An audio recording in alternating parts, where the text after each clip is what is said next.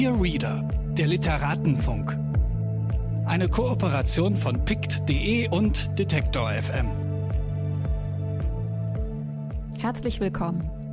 Mein Name ist Mascha Jakobs und ich spreche in diesem Podcast mit Autorinnen und Viellesern über ihre Lesebiografie, darüber, wie das Lesen ihr Schreiben bestimmt, wie sie ihr Bücherregal organisieren und was sie am liebsten lesen.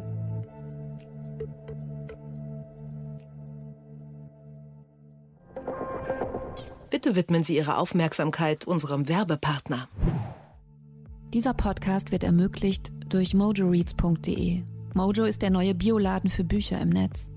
Hier findet ihr alle Bücher, ob Print oder E-Book. Ihr könnt sie an jeder beliebigen Stelle Probe lesen und euch auf der Plattform über das Gelesene austauschen. Wer Bücher empfiehlt, die dann gekauft werden, verdient 10% mit. Für Rezensionen und Kurzbesprechungen bekommt ihr Credits, die ihr dann wieder für neue Bücher auf der Plattform ausgeben könnt. Mojo nervt euch nicht mit Werbung und es gibt keine gekauften Reichweiten. Richtet euch jetzt eure eigene Leseecke bei mojoreads.de ein. Mein heutiger Gast, Live Rand, schreibt sehr elegante Bücher, die indifferente Gefühle auslösen. Sie sind klar, ruhig, nüchtern und gleichzeitig wild verführerisch in ihrer Geschlossenheit. Ein höchst disziplinierter, kontrollierter Trip oder eine würdevolle Schamlosigkeit, emphatisch und unterkühlt zugleich.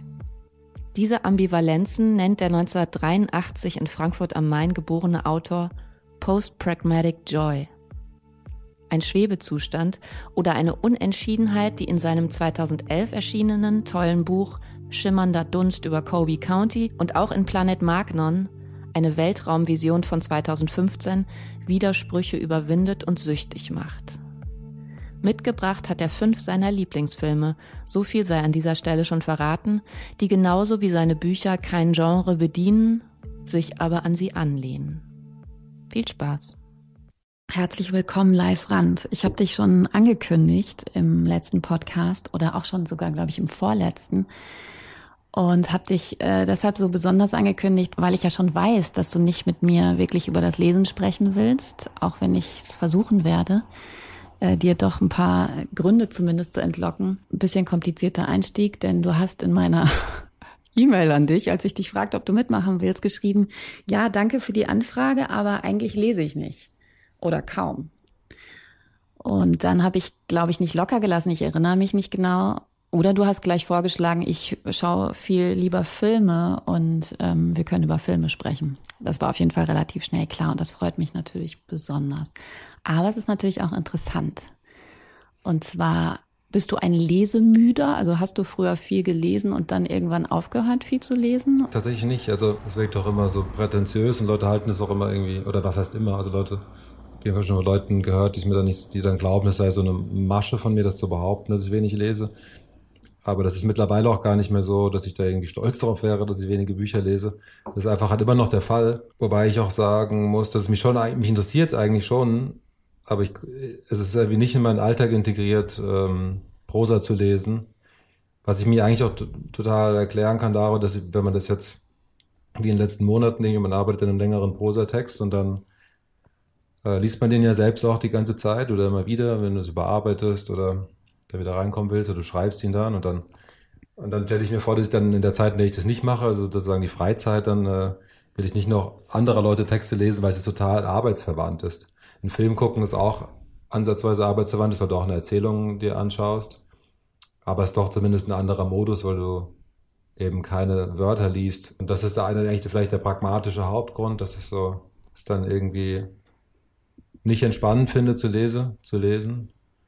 Auch wenn ich jetzt meine Arbeit auch nicht so angespannt empfinde, ich mache das total gerne. Das ist eigentlich auch mein größtes Hobby gleichzeitig. War das schon immer so? Fiel dir das schon immer leicht zu schreiben? Die Neigung war super früh da. Also aus verschiedenen, also einerseits aus der Sehnsucht, was Kreatives zu machen, das war der, der kürzeste Weg, weil Zeichnen habe ich gemerkt, irgendwie ist ja voll schwierig und es sah einfach nicht so gut aus, wie ich es mir vorgestellt habe. Und dann, ähm, und das Schreiben ging mir irgendwie viel mehr leichter. Und andererseits hatte ich auch immer so ein Fimmel oder so eine, ähm, war es mir wichtig, so Dinge festzuhalten. Also es war, glaube ich, der Ursprungsimpuls zum Schreiben war eigentlich, dass so die, dass man irgendwas, irgendwas archiviert oder so nicht vergisst. Ich habe bei dem Film Die Goonies, habe ich mal quasi nacherzählt, als wir so, als wir so einen, da hatten wir so einen ähm, äh, Aufgabe war, schreibe eine Geschichte und ich habe dann so total lang viele Seiten vollgeschrieben und es war im Endeffekt eine Geschichte, die war eigentlich fast die Goonies. Aber ich hatte den Film kurz vorher gesehen. Der Lehrerin ist natürlich nicht aufgefallen, weil sie die Goonies nicht kannte. Hat dann nur so einen Vermerk gemacht, äh, live zeigt im schriftsprachlichen Bereich äh, besondere Fähigkeiten oder sowas. Ähm, aber zumindest allein der Fakt, dass ich das alles aufschreiben wollte, dass ich dann so viel geschrieben habe, deutet ja auch schon darauf hin, dass ich ja. das, das gern gemacht habe. Und, ähm, und ich habe dann zum Beispiel auch so einen, äh, als ich in Disneyland war mit meinen Eltern und mich darauf total lange gefreut habe, hatte ich dort den Anspruch, das alles minutiös aufzuzeichnen. Also sozusagen äh, das Tagebuch wurde nie fertig, ist so ein Fragment geblieben.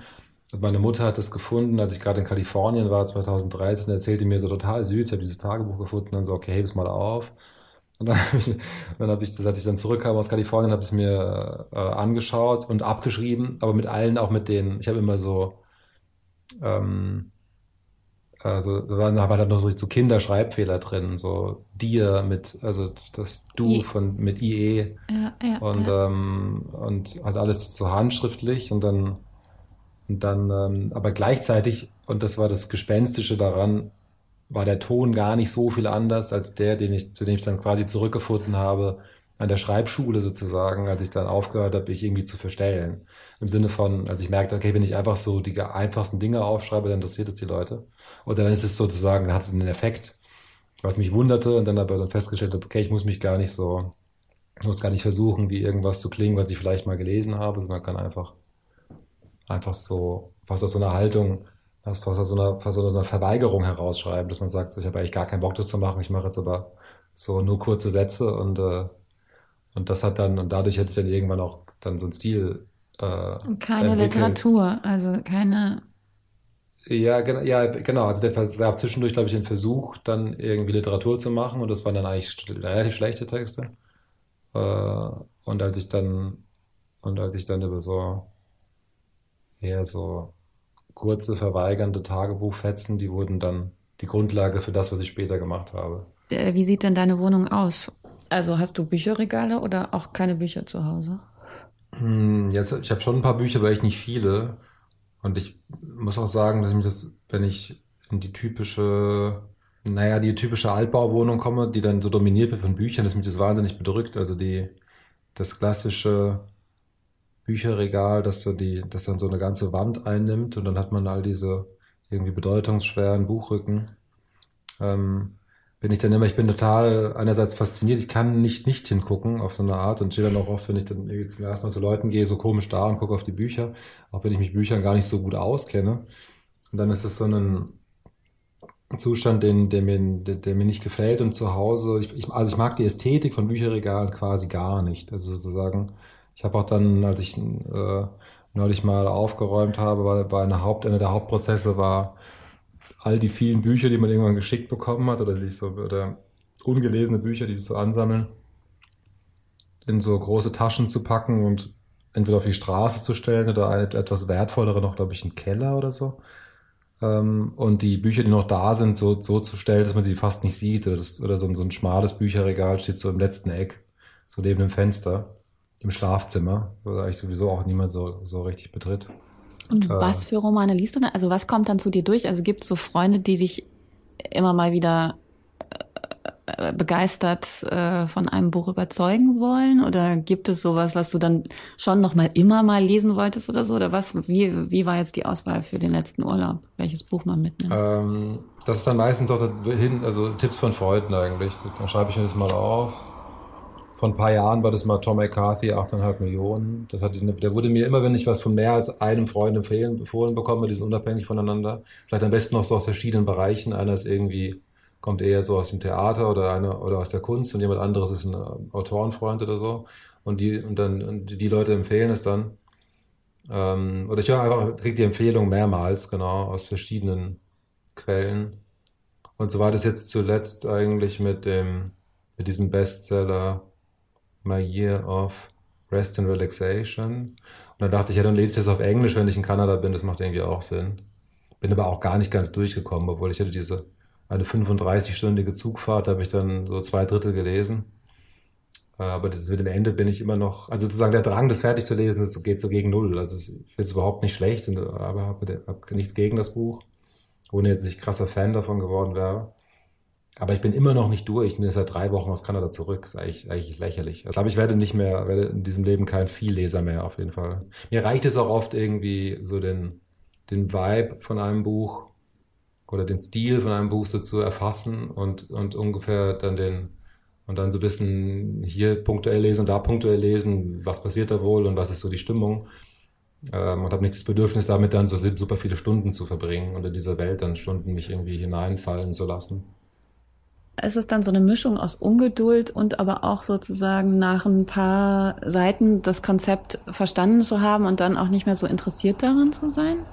Eigentlich nicht, ist eher so, dass ich dann teilweise sogar merke, dass ich mich total begeistern kann für Texte, wenn mir dann mal was gefällt aber es ist irgendwie, ich lasse es halt nicht so oft zu oder ich suche nicht danach. Ich habe irgendwie nicht das, nicht so sehr das, das Bedürfnis, ich muss mich jetzt für andere Leute Texte so krass begeistern oder das, mich damit auseinandersetzen.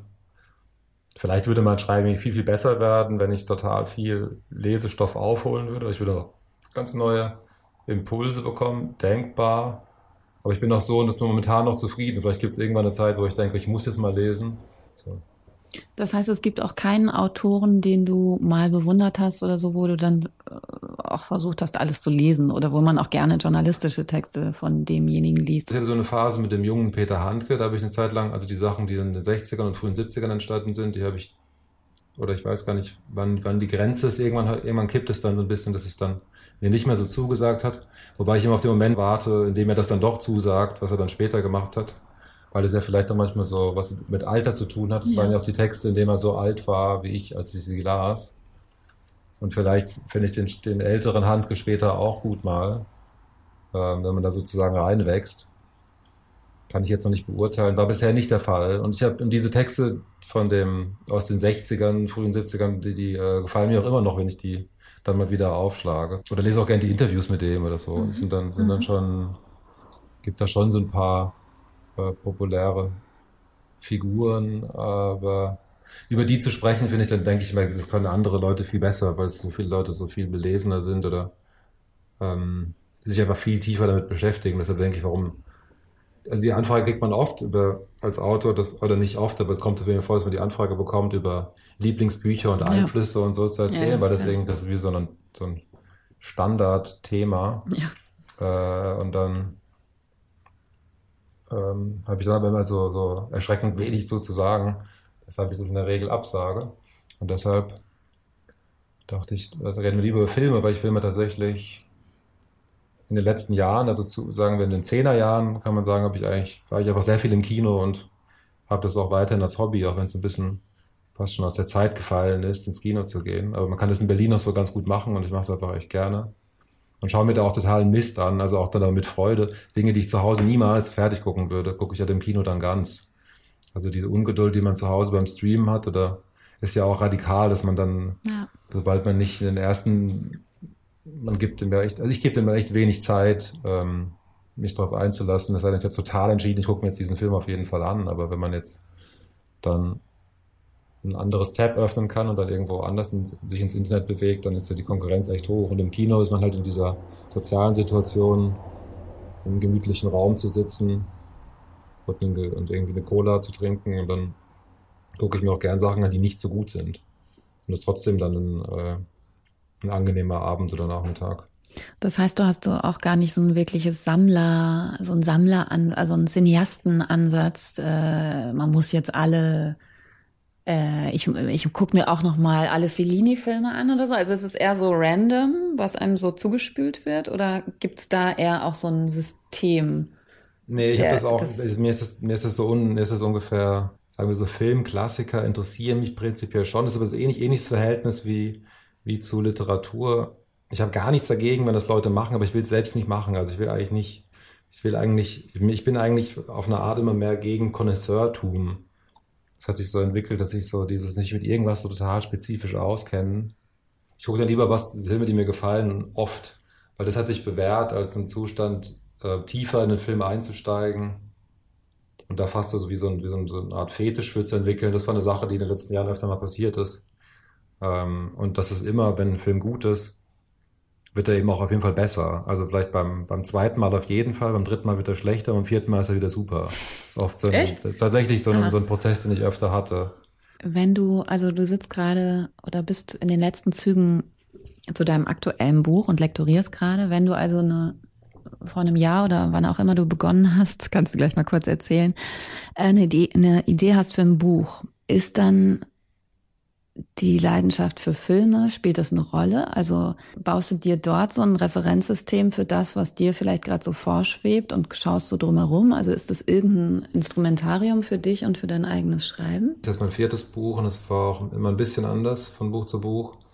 Ähm, es ist eher eine Ausgangslage und eine Stimmung und ähm, schon kommt oft von dem, vielleicht von der filmischen Stimmung herkommend. Also zum Beispiel jetzt auch weil liest, liegt hier gerade auf dem Tisch, weil bei Schimmernder Dunst über Kobe County war dann, ich hatte den Titel relativ früh und wusste, okay, ich, es beginnt auf einer Hoteldachterrasse, mein erstes Buch endete auf einer Hoteldachterrasse, das macht irgendwie Sinn und diesmal erwähnte ich Erzähler auch seine Eltern. Also da stand der erste Satz, weil es der 65. Geburtstag meiner Mutter ist, stehen Senioren in beigefarbenen Regenmänteln auf der Hoteldachterrasse.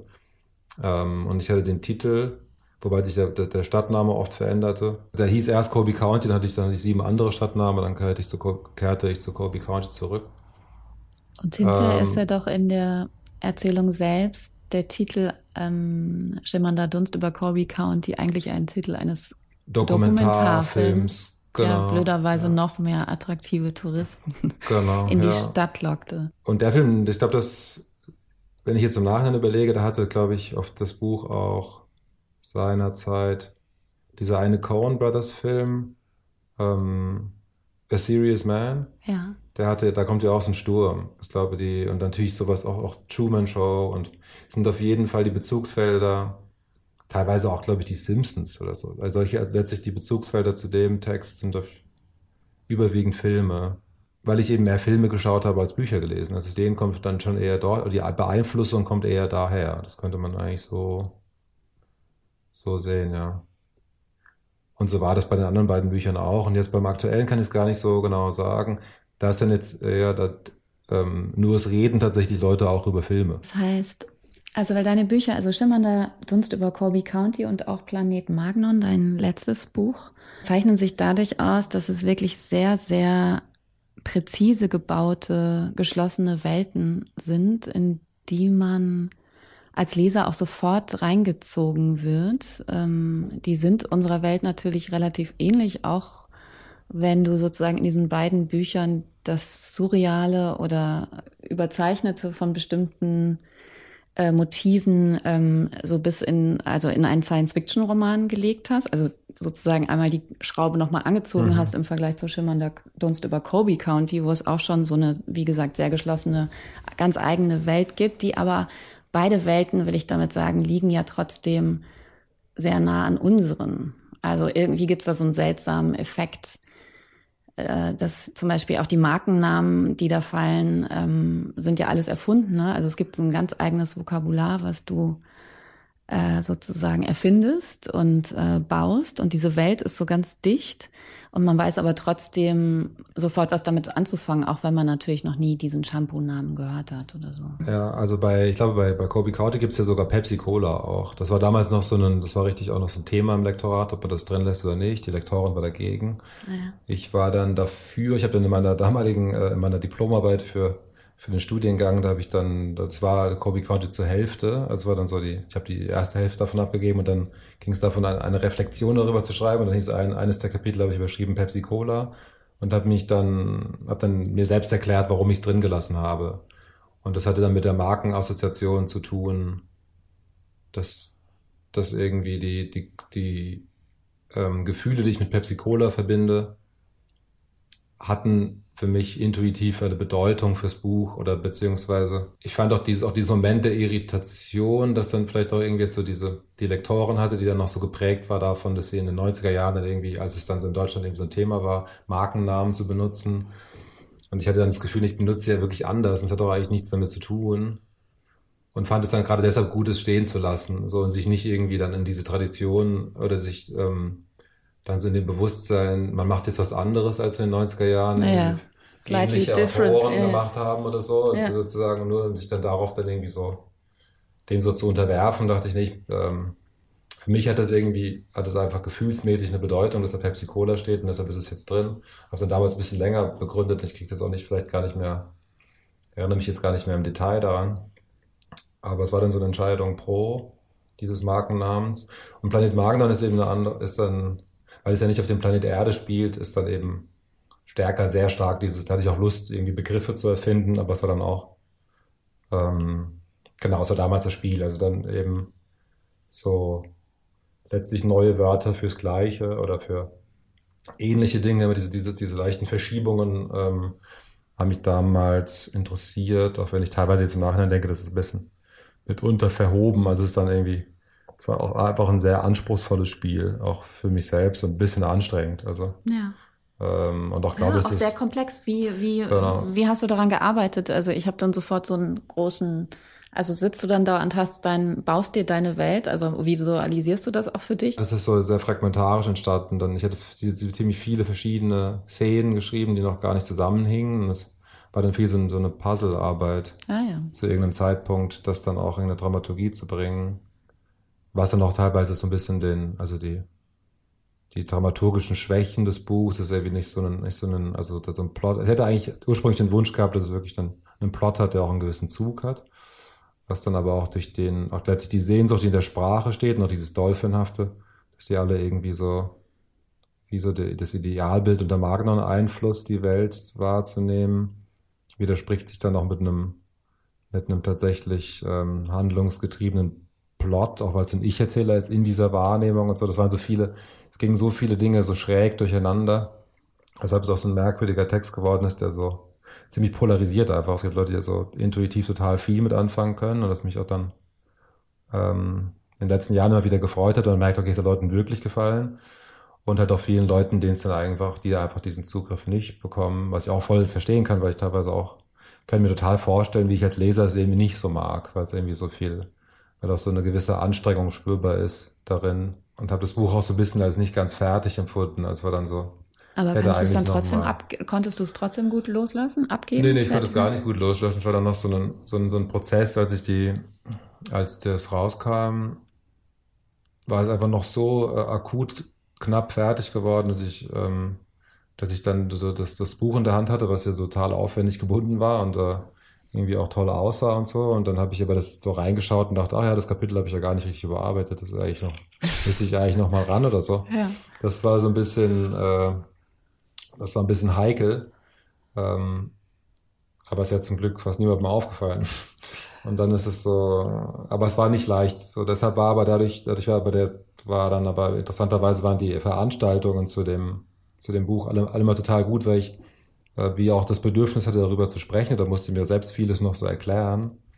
Und dann gab es wie so, ähm, also es hat, es hat irgendwie, es war sehr in Ordnung, viel über Planet Magnon zu sprechen, ohne dass man das Buch irgendwie ansatzweise verraten würde, aber die Welt noch, ich kannte die Welt ja besser, als die Leser die Leser kennen konnten, weil ich mehr darüber wusste und konnte viel davon erzählen, ohne dass es so ein schizophrenes, man erklärt sein Buch, äh, Gespräch war. Was im Buch vorher, bei, bei Kobe County gab es dann immer so diese, da wollten dann, wollten dann Interviewer immer wissen, was damit ausgedrückt wird und so. Man sollte sich dann so interpretieren. Ich dachte, hey, es ist, steht alles da, es ist so völlig einfach und offensichtlich. Bitte frag mich doch nicht jetzt, äh, dass ich das Buch erkläre. Und das war dann viel undankbarer für jede Form von Diskurs übers Buch. Und bei Planet Magnon konnte man irgendwie abendelang reden und das war, hat auch irgendwie Spaß gemacht. Ja, und das hat auch so gewuchert. The Agency hat Ja. was damit gemacht. Es, ihr plant auch eine Serie daraus zu. Ja, genau. Also es war machen, tatsächlich diese, die, der, der, das Moment des Wucherns, weil es, also so, dass das so, Also, dass die Leute sich irgendwie in ist. diese Welt ähm, Ja. rein, also reingesetzt haben und die weitergedacht haben. So schien so schei- kommt es einem ein bisschen vor, wenn man so ein paar YouTube-Videos anschaut, wo es um das Buch geht und was daraus wurde. deshalb war es auch irgendwie, als es kam zwar 2015 raus, aber damit zu tun hatte ich jetzt gefühlt auch noch bis 2018, auf- also akut irgendwie, noch mit dann also weiterarbeiten an Adaptionen und ähm, noch in dem, noch in dem Kosmos äh, geblieben. Wenn ich jetzt Leute kennenlerne, die irgendwie hören, dass ich äh, schreibe, dann empfehle ich immer, lest mal Kobe County so als, oder Schimmernder Dunst über Kobe County so als, als Einstieg und dann könnt ihr Ja, danach ja. die anderen Sachen lesen, vielleicht auch mein erstes Buch oder so, wenn es dann, dann sehr, wenn es die Leute dann sehr interessieren sollte. Ja, und das wirkt so wahnsinnig leicht. Das Also, war auch super leicht, ja, seinerzeit. Also es war so irgendwie ein Jahr maximal Schreibzeit. Ähm, und einfach aus so einem, hatte sich so dieser, dieser Ton hatte sich dahin durch, durch so Erzählungen, die ich vorgeschrieben hatte, so entwickelt und dann war die, die, die war diese Prämisse so einfach und dann war auch so der Gedanke, ich mache es mir sehr leicht diesmal. was ist dieser Ton? Also, was ist auch dieser, äh, das ist ja so, äh, man könnte es auch als naiv bezeichnen oder auch sehr streckenweise sehr nüchtern. Also, was hat er sich so ergeben oder war das so eine ganz klare Setzung, die der Roman brauchte, diese Sprache? Nee, der, der, also der Ton war zuerst da und dann entstand die Welt dazu. Also ähm, oder eine Mischung, würde ich sagen. Also der, dass ich diese, diese Art des Ich-Erzählers hatte ich jetzt, also Ich-Erzähler, die ungefähr so ticken oder so die, so die Welt betasten, hatte ich auch in, in Geschichten vorher schon benutzt. Das war dann nicht Wim, war dann nicht Wim Anderson und der hatte sich dann eben durch die, durch die Idee, es gibt, er ist eben äh, in Kobe County geboren, dort aufgewachsen, hat die Stadt nie verlassen. Das war so die, die Grundidee und es ist ja der beste Ort der Welt, also zuschreibungsmäßig. Und dadurch, dass es eine längere Strecke ist als eine Kurzgeschichte, wurde er natürlich nochmal hat er nochmal einen vielleicht spezifischeren Sprech, eine spezifischere Sprechweise erhalten als ich Erzähler vorher, aber natürlich ist es, wenn, wenn man die jetzt im Vergleich liest, dann würde man natürlich Ähnlichkeiten, Ähnlichkeiten feststellen. Irgendwie sind die beiden Bücher für mich so zu einem geworden. Wahrscheinlich ähm, liegt das an der Reihenfolge. Und Aber sie gehören Sie- für mich auch sehr zusammen. Deshalb auch das, also das, ähm, das baut aufeinander auf. Also und ähm, Und es ist so sehr beeindruckend. Also genau, jetzt kann ich ja mal sagen, ähm, äh, weil das ist ja wirklich eine undankbare Aufgabe, zu der ich dich jetzt hier versuche zu zwingen. Aber die ist ja sehr, das ist ja eine sehr präzise äh, Sprache und auch eine sehr, also es ist sehr beeindruckend, wie gut du das schaffst, eben diese Welten zu bauen und diese Oberflächen ähm, abzutasten, die da alle sowieso Layers für mich so übereinander liegen. Das, was du dann äh, in Planet Magnon als, ich glaube, es taucht nicht, vor, äh, taucht nicht vorher auf, als Post-Pragmatic Joy äh, bezeichnet hast, das kann man ja da eigentlich auch schon, das ist da auch schon so angelegt. Also die, äh, die, das Interesse an so widersprüchlichen, ambivalenten, auch Zuständen, die man versucht zu beschreiben. Also bei in Schimmernder Dunst sind die Sachen gefühlsmäßiger mäßiger und in, und in Planet Margot sie teilweise dann, dadurch wird das Buch vielleicht doch härter und spröder und weniger nice read. Also das ist dann, dass er eben dann versucht, es auszudefinieren. Und die Figur hat auch den Unterschied, dass sie eben tatsächlich so ein bisschen soldatisch ist. Also sie ist halt so ganz linientreu im Zeichen einer Ideologie, während, während der Ich-Erzähler bei, also Wim Anderson in Kobe County ist eben einfach Kind seiner Zeit und versucht und ist so und beschreibt sich ja auch als melancholisch und versucht das ähm, versucht die Sachen sich so zu erklären. Während ähm, während Martin der Elliot ganz klar hart erzogen ist und um diese harte Erziehung weiß und eben eine Ideologie vertritt. So und da daran dann unsicher ist ob er das wirklich alles alles ähm, mitmachen soll. Aber es ist natürlich dann einfach einfach der der härtere Zustand. So. Und das macht es auch dann das macht es auch ähm, auf eine Art ist es düsterer und eben natürlich durch die viele, durch diese, diese, diese Begriffsspiele, dass man eben andere Wörter benutzt für Dinge, die es vielleicht in unserer Welt auch gibt, weil die in einer anderen Welt spielen und so, wird es eben auch dann ähm, ja auf eine Art ein bisschen anstrengender oder oder konzeptioneller in dem in der in dem in den Ansätzen her. Viele Dinge, sagen wir die so Dinge, die so ähm, magisch diffus erahnt waren in Kobe County, sind dann in Planet Markon dann eben versucht auszuformulieren. Und äh, das äh, Genre Science Fiction, hat das eine große Rolle gespielt? Also, weil das führt uns gleich auch schon zu deinen Lieblingsfilmen, zu denen wir gleich mal kommen können, die fast alle auch so amerikanisches Genre-Kino sind. So meine ich, ein äh, erahnen zu können, dass, ich, dass dich sowas interessiert. Bei, bei den Filmen, ähm, die ich dir genannt habe, ist, ist der Genre dabei eigentlich. Also wir hatten Ja, die, der Good Times ist auf jeden Fall schon so ein Crime-Movie, ja, du sagen? ja. Ja. aber auch mit, mit Unschärfen. Also es fängt ja an wie ein Sozialdrama und entwickelt sich dann zu einem relativ einfachen, einfachen Crime-Fluchtplot ähm, eigentlich. Ne? Aber das ist so eine, ich finde es eigentlich eine ganz bizarre Mischung, Good Time. Fast ihn auch. Äh, was auch einer seiner Stärken ist, abgesehen davon, dass es eine irre, irre Kamera hat und voll gut gespielt ist und und dann hatte ich noch Spring Breakers genannt, was hier, was wirklich so ein eigenes Genre ist, finde ich. Das Allerdings. ist ja völlig so ein Harmony Korine in, in seiner, wahrscheinlich in seiner, auf seinem, auf seinem Lebenswerk, mit seinem Lebenswerk, also best, beste Film, den er wahrscheinlich gemacht, gemacht haben wird am Ende. The Big Short, ja, so eine, so eine Doku, also so eine, so eine Doku-Fiction, oder, was aber gleichzeitig auch eine Komödie ist, auch eine ganz eigene, also eine sehr spezielle eigene Form findet. Und was hatte ich noch genannt? Mid-90s. Mid-90s ist ein, ist ein, würde ich sagen, Genrefilm, ist Coming of Age unter der Folie eines, auf der Folie eines speziellen Milieus, nämlich Skateboarder in den Mitte, späten 90 Teenager-Skateboarder in, in Kalifornien äh, in den 90er Jahren. Genau, das ist tatsächlich so, wird am klassischsten Genre Coming of Age. Ja, das stimmt. Zum Beispiel Good Time, das ist so, das ist auch, also wie mit einer falschen, also man, man fängt Film, den Film an zu schauen und denkt, okay, das ist so ein hartes Sozialdrama über einen, über einen geistig behinderten Mann ähm, und dessen älteren Bruder. Und dann wird es eigentlich auf eine Art ein Actionfilm danach, dass die beiden halt so eine, so eine Heldenreise innerhalb eines Tages erleben oder innerhalb weniger Tage.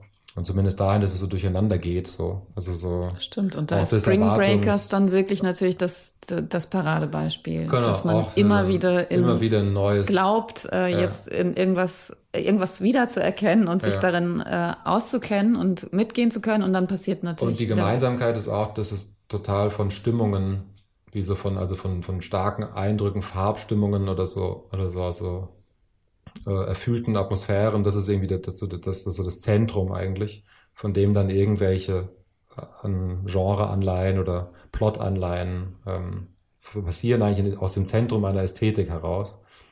Und das ist, glaube ich, dann die Nähe auch zu den Büchern, die ich bisher geschrieben habe. Also das, daher passt das, passt die These, die du hattest, eigentlich auch, ähm, nur eben nicht im Sinne von klassisches Genre, sondern man, man, man man entwickelt etwas in dem Bewusstsein, dass es Genres gibt und ähm, und daher sind diese diese ist glaube ich doch Filme, die ich wirklich mag, haben immer so im Zentrum steht eigentlich eine irgendwie da doch eine Autorenhandschrift wahrscheinlich, aber die sehr von einer, die nicht so die gar nicht so sehr inhaltlich ist, sondern eher ästhetisch ja, eine Atmosphäre, eine Atmosphäre stiftet, auf die ich Lust habe. Und das, das, da schließt sich auch wieder das zum, schließt sich dann auch, glaube ich, die, zu meiner eigenen Arbeit, was ich dann eigentlich beim Schreiben machen will oder bisher gemacht habe oder was mir da am meisten Spaß macht, irgendwie, sondern eigentlich ein Raum, in den ich mich selbst gerne zurückziehe beim Schreiben. So, das ist ja auch dann, geht ja viel auch um den, um den Zustand. Deshalb bin ich jetzt auch, einerseits bin ich total, freue ich mich voll, dass ich ein neues Buch jetzt abgeschlossen habe oder gerade am, am Fertigstellen bin. Aber der Zustand darin, das zu wissen, man hat dieses Projekt und schreibt da jetzt einige Monate dran, war auch total schön, weil es Spaß gemacht hat. Und das war dann, ist ja dann wie so ein Zuhause, dass man da wieder in diesen Text zurückgehen kann. Und der ist dann jetzt bald, der ist ja dann wirklich bald vorbei. Noch, nach Kobe County habe ich fast ein bisschen getrauert, ist da raus, also weil ich einfach dachte, okay, ich hat wusste auch, ich habe jetzt auch erstmal ähm, erstmal nichts zu sagen danach. Und hat dauerte, dauerte dann auch ähm, irgendwie ein Jahr, bis ich was Neues angefangen habe oder so. Das Gefühl habe ich diesmal nicht, weil ich weiß, was ich für Projekte als nächstes mache, die was anderes. Also hat erstmal keine Prosa, genau. Also erstmal kein, äh, kein, kein neuer Roman, das, das, das, das ist irgendwie relativ weit weg noch. War nicht einer deiner vorgeschlagenen Lieblingsfilme per Mail, hast du mir das ja vorher schon geschickt, auch eine Doku über Tokyo Hotel? Hinter die, die Welt. Hinter die Welt, genau. Die. Wie durch, durch den Monsun, durch den Monsun mhm. hinter die Welt. Ähm, ja, ich habe die, die habe ich zu, also da war ich bei einem Freund in, in München zu Besuch und wir haben dann wir haben an einem Abend waren wir dann zu Hause und haben gesagt, wollen wir was anschauen? Und dann sind wir mehr oder weniger zufällig auf diese Tokyo Hotel Doku, Doku gestoßen, ich glaube in der Arte Mediathek. Und waren dann beide ziemlich sofort gefesselt und eigentlich ähm, total angetan. Einerseits, einerseits mag ich total, mag ich wirklich gerne Talking Heads eigentlich, also so tatsächlich gut geschnittene Interviewpassagen. Ja. Vielleicht mit dem thematischen Zentrum oder auch nicht. Also und diese Doku ist einfach so wahnsinnig gut gemacht. Die hat so hat das richtige Tempo und die, und die Protagonisten sind halt dann erstaunlich sympathisch. Also die, ich hatte mit Tokyo Hotel naturgemäß irgendwie eher oder sagen wir, sagen wir generationsspezifisch eher natürlich Berührungsängste oder sagen wir keine für Berührung, weil ich war so ein bisschen, war auf jeden Fall zu alt, um die zu hören, äh, als, die, als, die, als die aktuell waren. Da war ich, glaube ich, dann, wann waren die groß? Auf 15 Jahren. Mhm. Dann war ich gerade so Student geworden oder so, 20. Und die waren äh, ja. Und die waren halt Kids, genau. 15, die, die waren 15, ja. genau, die waren, also gar, die sind gar nicht so viel jünger eigentlich. Äh, denkst du, Bill ist ja jetzt 30 geworden, gerade habe ich, hab ich mitbekommen. Ähm, seit einer Woche ist er 30. Ähm, und dann war das eben total weit weg und das war dann irgendwie die Musik, die Zehnjährige und Zwölfjährige mochten.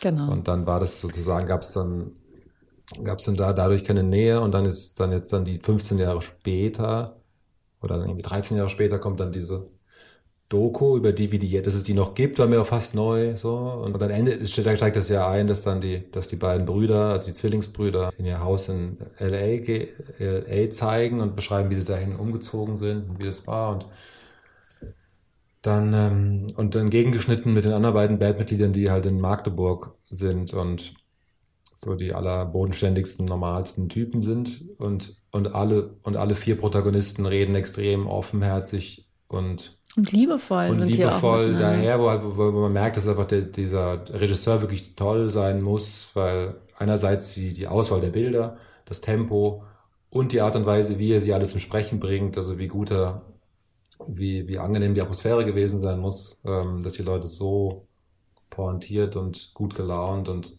offen, aufmachend sprechen. Das muss ja auch echt jemand hinbekommen. Ich hatte auch schon irgendwie in den Jahren einige Interviews und das ist dann oft, dann gibt es diese Momente, da macht es plötzlich voll Spaß und du lernst wie was über dich selbst, wenn du, äh, weil, weil, weil, die, weil die Stimmung gut ist. Und dann gibt es andere, andere Situationen, wo es nur, nur Krampf ist.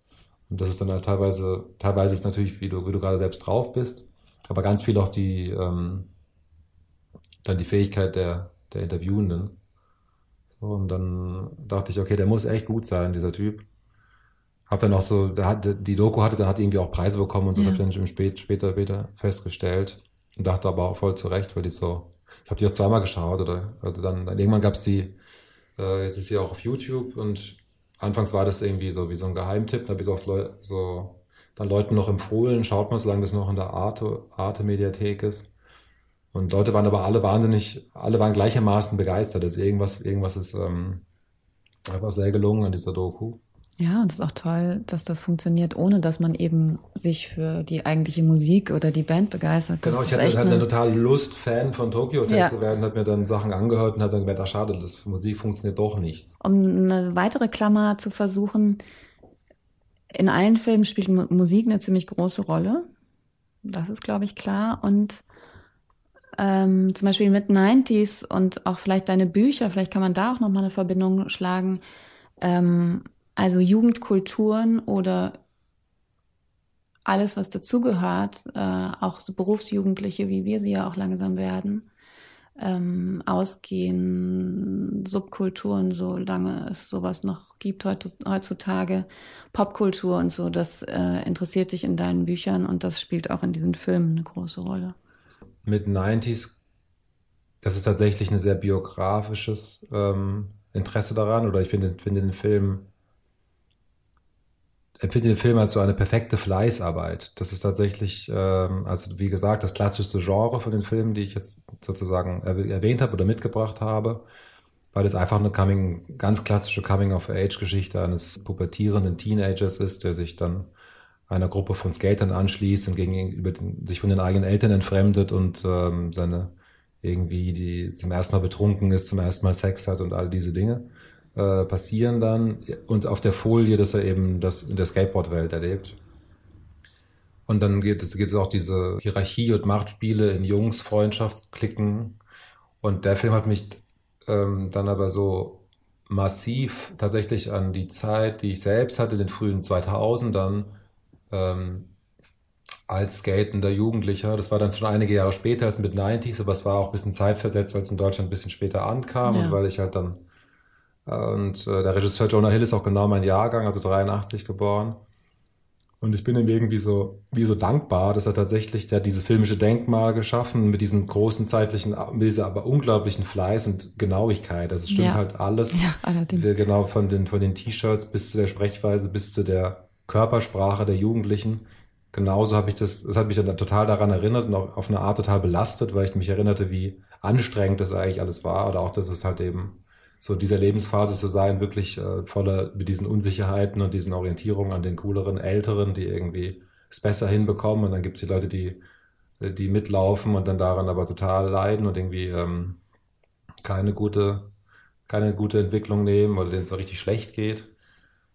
So akkurat abgebildet dass ich es einfach gelungen finde, in dem, ohne dass es jetzt ästhetisch besonders interessant ist. Das ist wirklich so, ich fand, ich hätte gar keine Lust gehabt, diese Arbeit zu machen, allein schon so vergangenheitsfixiert, das alles rauszugraben und sich dann wirklich monatelang damit zu beschäftigen, mit der eigenen Vergangenheit, die jetzt auf eine Art der auch nicht so spannend ist. Also sagt man so, ja, ist jetzt echt, es gab jetzt dann wahrscheinlich Generationen, die es schwerer hatten, als irgendwie, dass man dann als, äh, mit der Identifikationssportart Skateboard fahren, äh, währenddessen irgendwie erwachsen wurde oder jugendlich war. Aber er hat es eben super gut gemacht und fand das, und das ist dann wie so abgehakt. Also sozusagen, es gibt dann jetzt einen Film, der, der, der mich das total nacherleben lässt, wie es, wie es damals war. Und, und das hat, das hat den Wert, sozusagen. Spring Breakers, wann hast du den gesehen? Also hast du den gesehen, als er rauskam? Ja, ja, ich habe den damals im Jahr 2013, da ich habe den, der passte mir auch sehr gut irgendwie wie so in den Kram, weil ich wusste, dass ich im Sommer nach Los Angeles gehen würde. Ähm, das spielt zwar natürlich in Miami, aber es ist dann aus der Perspektive, wenn man irgendwie noch nie in den USA länger war, an einem, an einem Ort, der mehr liegt, dann ist es irgendwie, kann man natürlich dann auch so äh, das irgendwie atmosphärisch verbinden und habe dann, also Spring Breakers habe ich zum ersten Mal gesehen in, in Frankfurt in so einem großen Kino auf Deutsch, so mit, ähm, wo dann auch richtig viele Teenager drin waren. Der Film wurde ja ab 16 ins deutsche Kino gelassen, weil es am Ende so eine Infotafel gibt, die die die Läuterung der Protagonisten behauptet. Deshalb durfte er ab 16 ins Kino. So eine groteske, eingeblendete Schrift, die, die Mädchen wurden noch verhaftet. Das war auch so eine, auch so eine Art skandalös. So, das ja. hatte damit das FSK die Fans von Selena Gomez und so, dass sie, dass einfach einige Leute mehr ins Kino, einige Tickets mehr verkauft werden können. Ah, ja. Millionen. An der Box Office. Ja. Und dann war die. das ist lustig, ähm, das erinnere ich nicht. Diese, ja, aber du hast ihn wahrscheinlich Ende. nie auf Deutsch gesehen. Mm -mm, so, mm der ist gar nicht schlecht synchronisiert, muss man sagen. Aber natürlich verliert der Film total viel in der Synchronisation, aber der ist eigentlich auch so, auch die Alien-Figur ist nicht, das ist ganz, das, das klingt ganz gut. Also das, ähm, und dann lief der Film, um, hat man umgeben von Teenagern, die sich so ein bisschen um den Film erhoben haben und sich darüber lustig gemacht haben. Der war aber auch, war noch irritiert von dem Film. Der hat ja mal Sinn gemacht, der Film, um richtiger, richtig Stieb oder so und wurde dann so, also die Leute haben versucht, ihn zu verlachen und wo man noch merkt, ja, es halt auch definitiv kein Film für Teenager, so, also die Art der Ästhetik ist dann, ähm, war dann auch sozusagen, weil auch so, so, viel, so viele Erwartungen an, an einem Plotmuster nicht erfüllt werden, und so und, und dieses und dieses Spiel mit Erwartungshaltung ist dann für Leute, die sich irgendwie vielleicht nicht damit so sehr beschäftigen, führt eher zu, einer, zu, einer, zu einem Gefühl von Irritation und nicht befriedigt werden. Ja, ja. Und so, insofern ist es dann, insofern ist es dann etwas, was eher den Leuten dann eher hat mir nicht so gut gefallen, ist dann eher so der der Eindruck. Und ich war aber auch so gespalten. Ich dachte, ja, der Film ist schon ganz cool, aber ich bin jetzt nicht ist jetzt irgendwie nicht das nächste Drive, weil Drive war damals so ein bisschen das Nonplusultra, weil das so ein, so ein ganz ästhetisches Brett, so mit, wo alles auch so saß. So ein Set ist genau. das. Genau. Spätestens nach dem dritten Mal gucken war ich völlig überzeugt, dass der Film viel, viel wertvoller ist als Drive und auch äh, wahrscheinlich besser altern wird. Ähm, bei Spring Breakers gibt es so Momente, wo es so, äh, wo es ein bisschen leiert vielleicht oder wo dann nochmal so ein, es gibt dann auch so eine, so eine Phase, es wird auch sowas, also ein paar Szenen, die fallen so ein bisschen qualitativ raus, so, ja. so in der Mitte, so Mittelbereich und dann wird's wieder, dann zieht's wieder an. Und das hat mich dann beim ersten, beim ersten Gucken war ich, bin, war ich da relativ kritisch dem gegenüber und fand, ja, irgendwie vieles daran ist cool. Ich will nochmal gucken, aber jetzt dann auf Englisch auf jeden Fall. Und irgendwann fand ich den aber, fand ich auch dann diese Sachen, die nicht so, nicht so stark sind, total charmant und auch gut, weil das dann einfach das, weil es, weil es sich das so rausgenommen hat, das auch auszuprobieren. Und hatte aber jetzt noch viel, ich habe den ja jetzt jahrelang nicht gesehen und habe ihn jetzt neulich dann im Juni nochmal ähm, noch mal geschaut. Und dann ist mir dieses, ist mir da so viel stärker, was, was eigentlich den Leuten mal als erstes auffällt, ist halt so plakativ irgendwie Ärsche und Brüste zeigt und irgendwie dieses sehr sexualisierte, ist mir dann noch viel stärker so als so wie so ein Provokationsversuch, dass der einen auch so verblenden kann für den Film oder einen so einen so auch aussteigen lassen kann, was glaube ich bei vielen Leuten dann der Fall war, dass man denkt, jetzt das ist schon extrem, dieser komische, dieser älter werdende äh, Grind Dog äh, macht jetzt so einen Film, wo er so junge Ärsche zeigt und so. So, das kann man sozusagen, da kann man dann irgendwie unter dem Moment relativ leicht aussteigen. So habe ich den damals gar nicht empfunden. Ich dachte nur so, das ist doch eher auf jeden Fall mit so einer Distanz so deutlich ausgestellt, dass mich das, der, oder beziehungsweise der Diskurs hat mich nicht interessiert. Also sozusagen, äh, der geht, das ging mich nichts an, das ist mir nur jetzt stärker aufgefallen, dass es eigentlich so die erste Sache ist, die man sieht, so dieses äh, plakative, plakativ sexualisierte, vulgäre. So. Ja, ich glaube sozusagen so jetzt irgendwie jemand wie meine Mutter oder so kommt bitte auf den Film, kommt über diese Ebene gar nicht hinweg, weil sie die so abstoßend findet oder so, so brutal, dass sie dann noch mit, mit keiner Figur mitfühlen kann. Was der Film nämlich schafft, ist man eigentlich tatsächlich auch so einen, ähm, also eine große Emotionalität mit diesen, mit diesen Mädchen mitfühlen kann. Also ja, trotz allem fühlt man mit denen mit und ähm, ich meine, es gibt ja auch so wahnsinnig tolle Szenen, zum Beispiel, wie sie äh, in ihren, mit ihren Ärschen und in ihren Bikinis im Gerichtssaal stehen. Also es wird ja auch so auf die Spitze getrieben, ja. natürlich, an welchen Orten das Vulgäre nochmal so ausgestellt wird.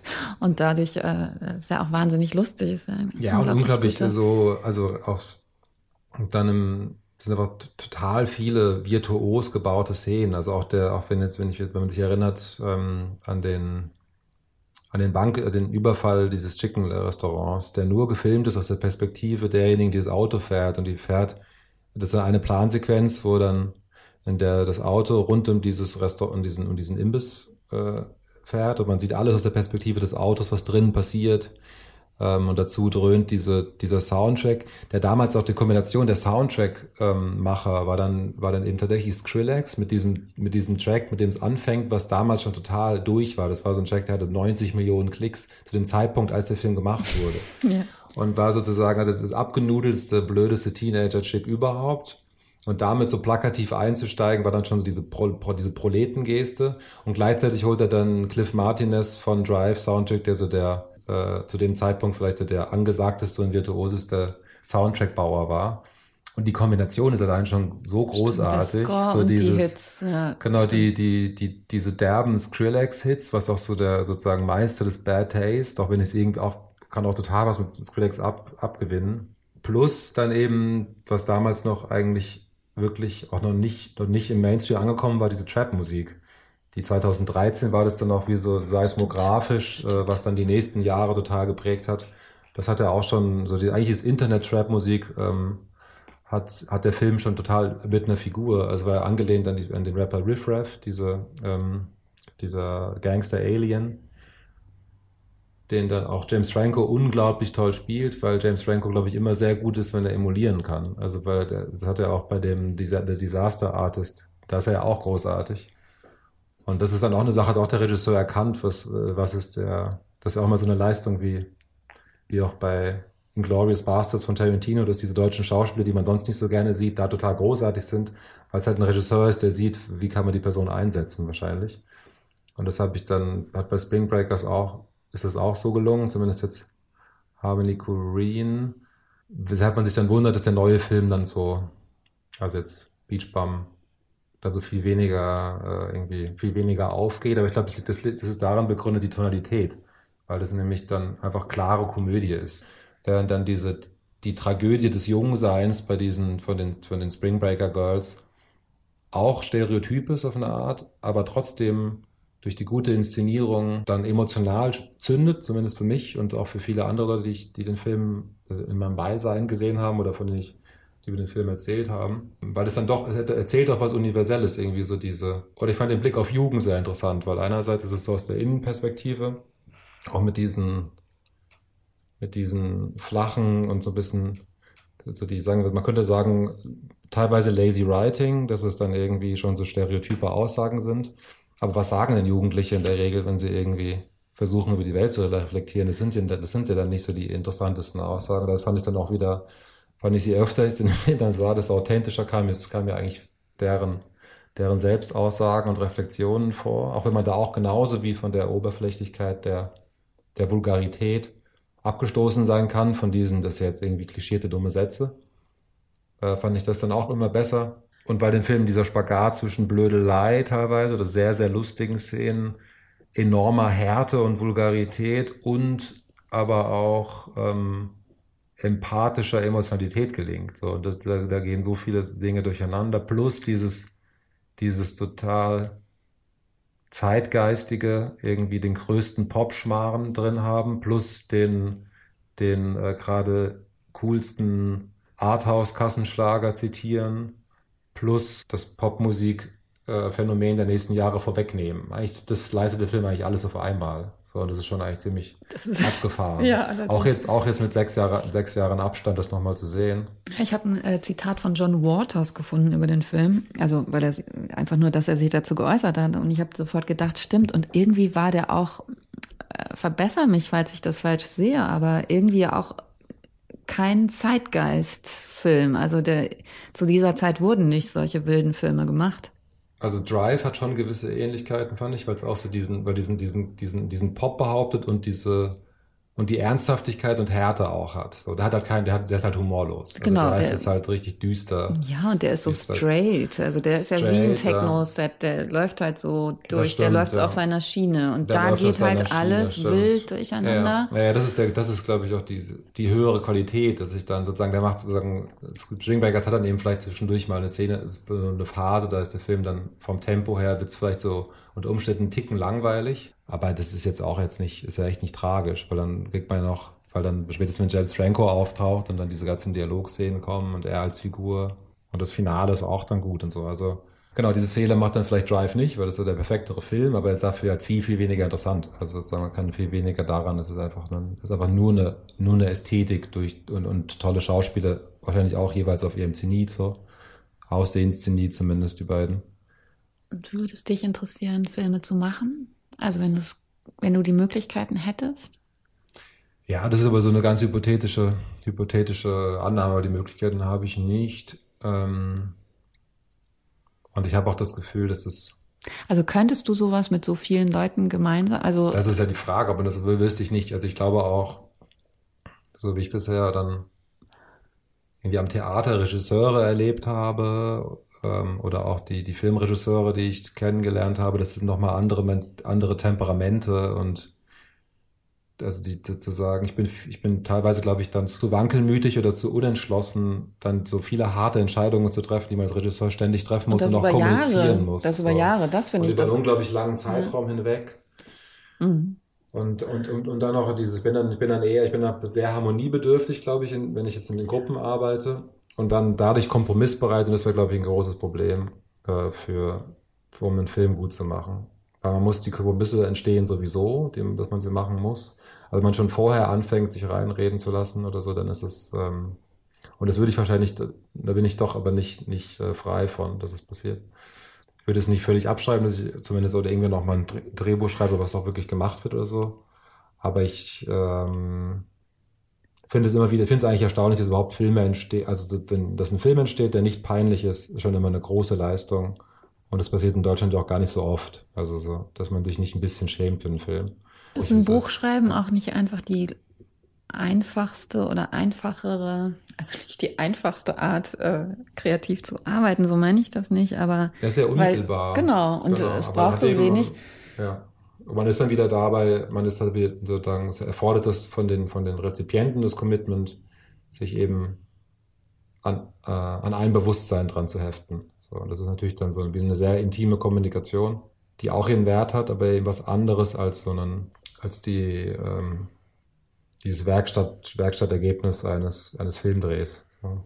Das Bücherschreiben ist eine sehr, sehr schöne Tätigkeit, aber die, aber ich fände es, glaube ich, bedrückend, wenn es die einzige einzige Ausdrucksform wäre oder das Einzige, was man tut, weil es immer dann dieses nur sich mit äh, dem eigenen Kopf beschäftigen und diese Texte schreiben und dann gibt man sie raus und man hat auch nie irgendwie so ein auch nie so ein gemeinschaftliches Gefühl. Klar kann dann, klar freut sich deine Lektorin oder dein Lektor mit dir und der Verlag spricht dir gut zu, aber ist natürlich nicht, nicht vergleichbar, wie wenn man jetzt in der Gruppe einen, meinetwegen jetzt einen Probenprozess hatte und dann kommt dann ein vielleicht sogar lustiger Theaterabend raus oder so. Das ist dann schon, das macht schon viel Spaß. Also das, ähm, oder auch so redaktionell was gemeinsam zu entscheiden und dann, äh, das sind schon auch Sachen, die ich, äh, auch machen will oder dann auch teilweise mache. Du machst auch kleine Filmchen für Tegel Media, die Plattform, die du zusammen mit Jakob Nolte ja, äh, gegründet genau. hast. Also das, ähm, ja, das sind dann eher so, das sehe ich dann so als kleine Videoarbeiten. Also ich hatte jetzt so dann Text, also so Sprechtext oder Sprech, eine Lesung und, und Video zu verbinden, finde ich eine gute, interessante Form eigentlich. Mhm. So diese, so in diesen kleinen Einheiten zu denken, darum geht es auch in, ähm, geht's bei Tegel Media auch, dass man dem kurze Texte vielleicht noch mit Bildern versieht oder auch Videos mit Text und ähm, schnell rezipierbare anekdotische Formen, die sich eben on, die sich anbieten, auf dem Handy angeschaut zu werden. Das ist sozusagen die Ausgangsidee und die differenziert sich in den letzten, seitdem wir, seitdem wir das machen, letzten zwei Jahren probieren wir da vieles aus und die differenziert sich, glaube ich, auch immer weiter aus, was dann, was sich dafür eignet und was nicht. Ähm, das heißt ja. aber in nächster Zeit, es klingt so ein bisschen so, als würdest du vielleicht in nächster Zeit dann verschiedene Textformen für verschiedene Behälter versuchen oder also fürs Theater oder aber auch PDFs, die eben so eine ganz kleine Form probieren und ähm ja, ja, ja, also es, so arbeite ich eigentlich die letzten, habe ich eigentlich in den letzten Jahren gearbeitet. Also eigentlich schon länger, jetzt nur zu sagen, doch vielleicht mit dem größeren jetzt Bewusstsein, das, das so bewusst abzuwechseln, dass man Sachen auch, Sachen, sagen wir auch Arbeiten in der Gruppe oder so, dass man, dass man dann äh, gemeinsam was entwickelt, mit anderen Leuten Kooperationen hat ähm, und dann parallel zu einem Buchprojekt oder auch nicht oder, oder zu einem Theaterstück, an dem ich arbeite oder so. Genau, dann ist es, dann finde ich die sozusagen die Arbeit als, als, als freier Autor auch ähm, quasi ideal, wenn man, wenn man, ähm, wenn die Abwechslung entsteht durch, durch, verschiedene, durch verschiedene Formate. Und ihr müsst euch also jetzt Tegel Media auf jeden Fall anschauen. Das findet man leicht unter diesem Namen. Genau, finde ich. .net. Das solltet ihr euch anschauen. Die und Filme, dann vielleicht soll ich die Filme nochmal aufzählen. Ja, zähl die Filme nochmal auf, damit man genau, wir noch durchsteigt. über Harmony Corinne's Spring Breakers aus dem Jahr 2013. Ich würde sagen, einer der besten Filme der Dekade. Ähm, wir haben gesprochen über Mid-90s von Jonah Hill, der erst 2019 ins Kino kam. Wir haben gesprochen über die Doku von über Tokyo Hotel, Hinter die Welt. Die kann man auf YouTube sehen. Toll gelungene Doku. Wir haben gesprochen über Good Time von den Safdie Brothers. Ein ja, äh, atmos atmosphärisch dichter Genre-Mix mit einem großartigen Robert Pattinson mit blondiertem Haar. Robert Pattinson ist auch immer gut. Er spielt den nächsten Batman, worauf ich mich auch freue. Ähm, wir haben nicht gesprochen über The Big Short, was ah. ich eigentlich vorhatte, aber ich kann ja kurz noch was zu sagen. Ja, gerne. Ähm, ein Film, über die, der die Hintergründe der Finanzkrise 2008 beleuchtet. Der kam 2016, glaube ich, ins Kino. Also so keine zehn Jahre später und hat trotzdem schon so wie so ein, fühlte sich trotzdem so, ist dann schon natürlich ein historischer Film, so, obwohl es keine Dekade her ist. Und fängt auch die Zeit 2008 dann durch so, teilweise durch so Moodboard-artige schnelle, schnell geschnittene Bilder. Also, dass man denkt, das ist wie, wie als würde man so ein Tumblr im Internet ähm, in, in eine Film, in eine schnell geschnittene Bildfolge im Film übertragen. Und der Film hatte so generell, fand ich, da habe ich zum ersten Mal so wahrgenommen, dass der Film wie so ein, so ein Denken aus dem Internet in seine Filmsprache überträgt. Der ist ganz mit unglaublichen vielen Stars besetzt, also Brad Pitt spielt mit und äh, aber auch Christian Bale. Und die haben, das ist so ein Ensemble-Piece, der total viel über die Hintergründe der Finanzkrise verrät und gleichzeitig unglaublich lustig ist und unterhaltsam. Was ich dann auch, habe ich auch mehrere Male gesehen und kann ich total empfehlen. Der ist, der ist wirklich sehr content-driven, würde ich sagen. Man, also man äh, versteht ihn vielleicht auch gar nicht gleich, alle Zusammenhänge, wenn man sich jetzt gar nicht mit Finanz, mit, mit so Finanzthematiken auskennt aber hat echt eine sehr, sehr eigene Sprache. So der, der Nachfolgefilm davon, da geht es dann um, der lief jetzt auch dieses Jahr im Kino, da ging es um Dick, Dick Cheney. Ah, ja.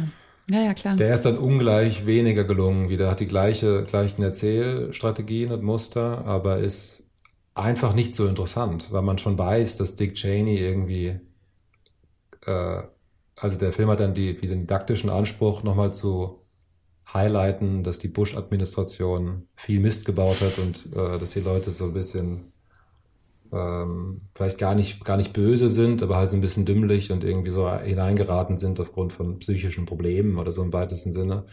Und das interessiert ihn dann auf zwei Stunden nicht so sehr, noch wenn es noch so charmant aufgelöst ist.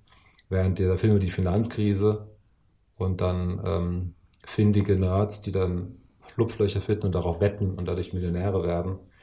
Äh, total, einfach total spannend ist inhaltlich. Und auch eben diese, diese Formensprache, dann sieht man da zum ersten Mal. Und, das, und bei, bei dem Cheney-Film wird es dann wiederholt und ist dann auch nicht mehr so, auch nicht mehr so aufregend, auch wenn der sich auch, auch ein guter Film zum Gucken. Also nur nicht, äh, nicht, nicht, nicht ähm, so begeisternd wie The Big Short. Der sei auch empfohlen. Genau, das waren eigentlich die fünf Filme, die ich total empfehlen kann. Neben dem Buch Schimmernde Dunst über Kobe County. Ja, Film, lest es. Dem Buch Planet Magnon, der Webseite Tegel Media und dem 2020 erscheinenden Liebesroman Allegro Pastel. Ah, toll. Ja, ich freue mich sehr. Das dauert ja nicht mehr lang. Wann ist der Erscheinungs? Sehr wahrscheinlich im März. Es kann sich noch verschieben auf April, aber ich glaube, es wird wohl März. Genau. Gut. Also ich bin sehr gespannt und ich danke dir sehr. Bitte. Ade. Ade. Meine nächste Gesprächspartnerin ist Anne Cotton. Sie hat schon einen Haufen wunderschöner, kluger und wilder Bücher bei Sokam veröffentlicht und wir sprechen über politische Literatur, lautes Vorlesen, konkrete Poesie, Echos und die wichtige Frage, warum man was mag und warum man das macht, was man macht. Dear Reader, der Literatenfunk. Eine Kooperation von pict.de und Detektor FM.